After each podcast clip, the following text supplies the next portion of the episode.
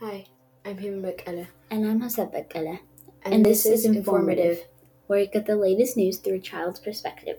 On today's episode, we talk about perspective. You might be wondering what is perspective, and it is even real. We wanted to know the same thing, so we did some research and discovered some interesting experiments that show perspective. And we're going to try them today.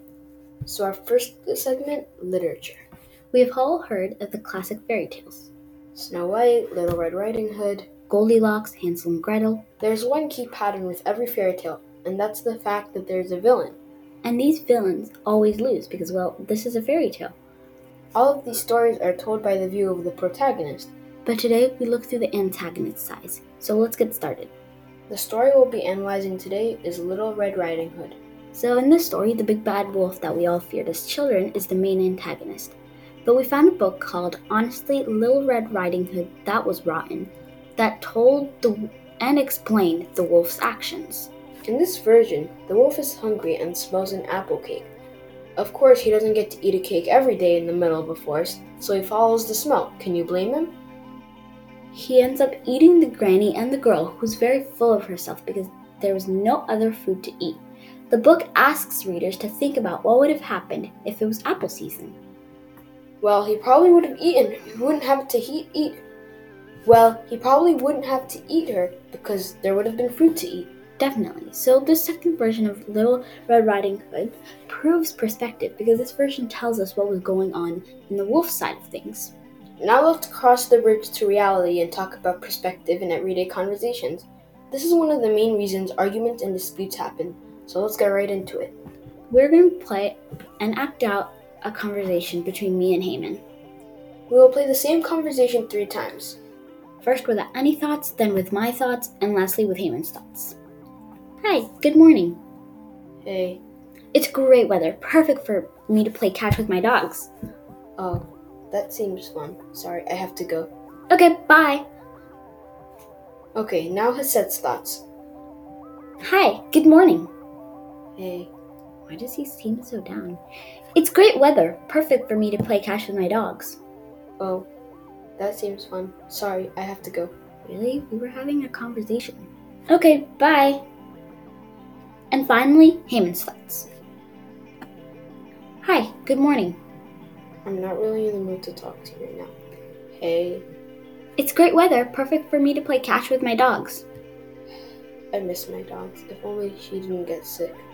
Oh, that seems fun. Sorry, I have to go. Okay, bye. Why doesn't she understand?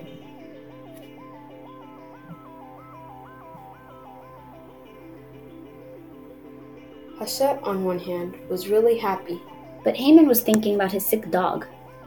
Also, take note on how, in both perspectives, the same thing happened, but they had completely different reactions. I just couldn't take Haman's signal that he didn't want to talk.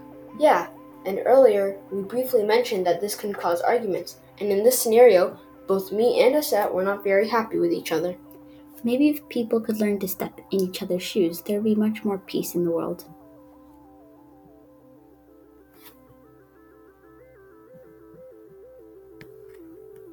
Now, on to our final topic crime.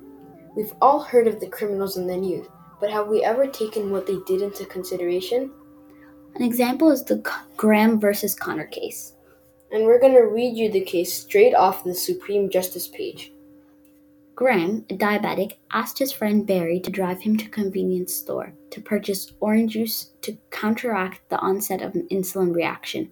Upon entering the store and seeing the number of people ahead of him, Graham hurried out and asked Barry to drive him to a friend's house instead. Respondent Connor, a city police officer, became suspicious after seeing Graham hastily enter and leave the store, followed Barry's car, and made an investigative stop, ordering the pair to wait while he found out what had happened in the store he ended up arresting Graham. The officer saw a man running from a store and getting into the car. And if we look through Graham's perspective, he was just trying to get some juice, and the line was too long, so he went out, got into a friend's car, and drove off. This is such a great way to show perspective because the cop didn't know the full story and just guessed that they were robbing the store. Mm, well, yeah, exactly. So that's it for today's episode of Informative. If you enjoyed, be sure to check out our website and sh- send us a recommendation of what you think would make informative better. Thanks for tuning in. Bye. Resources included Mayon, Supreme Justa, and more on our website.